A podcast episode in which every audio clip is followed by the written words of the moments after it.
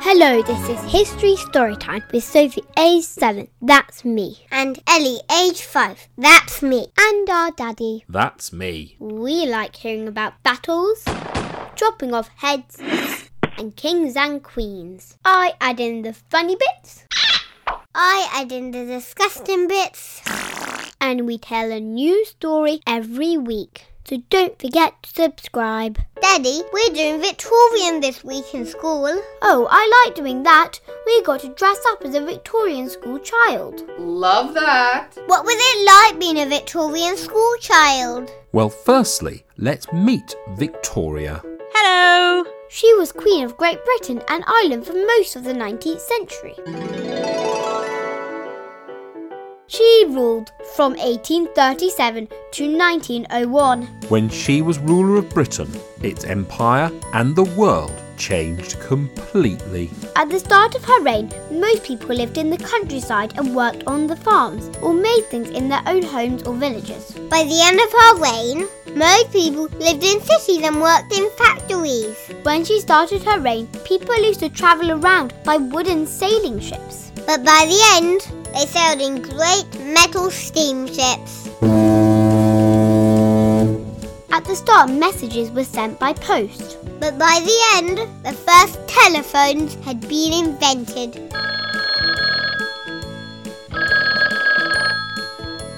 At the start, Britain had a small empire, By the end, her empire covered a quarter of the globe. so this was a time when a lot changed. It was also a time when there was a really big difference between rich and poor. A Victorian child from a rich family and that from a poor family have very different lives. Let's start with a rich child. What was their school like? Children from rich families were taught at home by a governess until they were about 10. Then they were sent to boarding school. There were hardly any schools for girls. Come on! That's not fair. So, how did they learn? They mostly learned at home, Homeschooling! Like us during coronavirus. but rich Victorian children would hardly see their parents. What about the poor children? Well, at first, poor children didn't have to go to school at all. What did they do? They stayed at home or went out to work, but gradually the Victorians realised that it was a good idea for all children to go to school. There were often 70 to 80 children in a class and only one teacher. Imagine if everyone started talking at the same time. Exactly. So the teachers were very strict. Children would often be beaten with a cane. Boys would be beaten on their bottoms if they were naughty, I'm a bad boy. and girls on their hands or legs. Owie! Sometimes children would have to write out the same thing again and again. Victorians believed that if you were struggling with something in class, then you just needed to try harder, and they thought that you would try harder if you were embarrassed. That's really silly. So, if you got something wrong, then they would make you stand in the corner of the class with a silly hat on called a dunce's hat.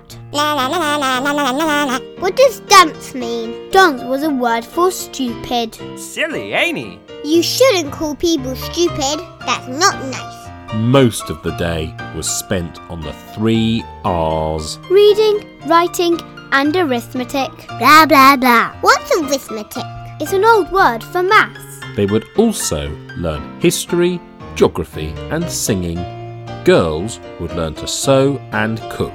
Did boys not learn sewing or cooking? No, So how would they cook for their families? good point. In maths, children would use a wooden frame like an abacus and use it for calculations. Days would start with prayers, and then there would be three hours of lessons. The children would go home at lunchtime, No school dinners. Mmm, yummy. and then back to school for another three hours in the afternoon. Paper was very expensive. Children used to write on slates with chalk. Older children were allowed to use paper, but had to use proper pens which were like wooden sticks which they would dip into ink to write. Dip dip. The Victorians believed that everyone should write with their right hand. What if you were left handed? The children were forced to use their right hand and punished if they didn't. Punishment is swift. That's not fair. Being at a Victorian school wasn't as much fun as our schools. You said that before they had schools, children used to work. What sort of work would they do? Well, rich children didn't work. So this was only for poor children. Which was most children. Children would often start working when they were just four or five, but they weren't allowed to work in factories until they were nine. Often children were chimney sweeps. They have chimney sweeps in Mary Poppins. Their small size meant they could more easily scamper up a chimney to help clean it. They would be covered from head to toe with soot, and their knees and elbows would be bleeding from being scraped against the inside of the chimney. Children in factories would often have to crawl under machines to fix things because they were nice and small, but it would be dangerous because the machines would still be running. Often, children would lose fingers which got trapped in the machines. Oh no! They would often work long hours, 15 or 18 hours a day. Get back to work. They would also get paid less than adults, and if they died in an accident, then nothing happened to the factory owner. He would just get another child from the orphanage. Often they were street cleaners. People used to get around cities on horse drawn carriages. and that meant that the streets there were covered in horse poo. So children would be employed to sweep the streets and pick up the horse poo. Life wasn't just dangerous for children at work, there were lots of dangerous diseases too, especially in the cities. And we didn't have all the medicines then that we do now. What about playing toys or playing games?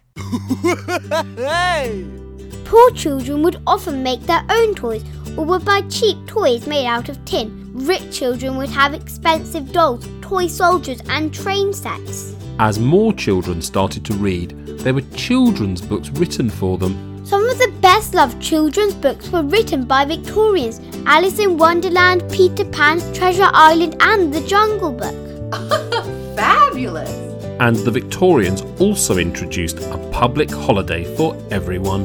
The holidays are here. People would leave the cities and go to the seaside for the day, and towns like Blackpool and Brighton built piers with fun fairs and rides by the beach.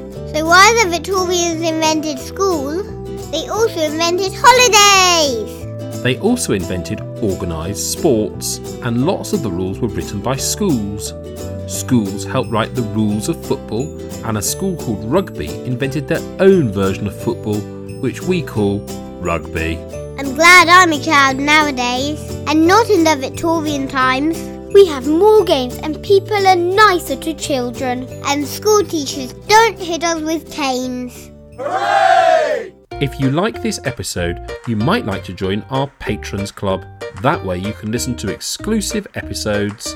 I liked the one about the Bay Tapestry because it helped explain what happened in the Norman Conquest.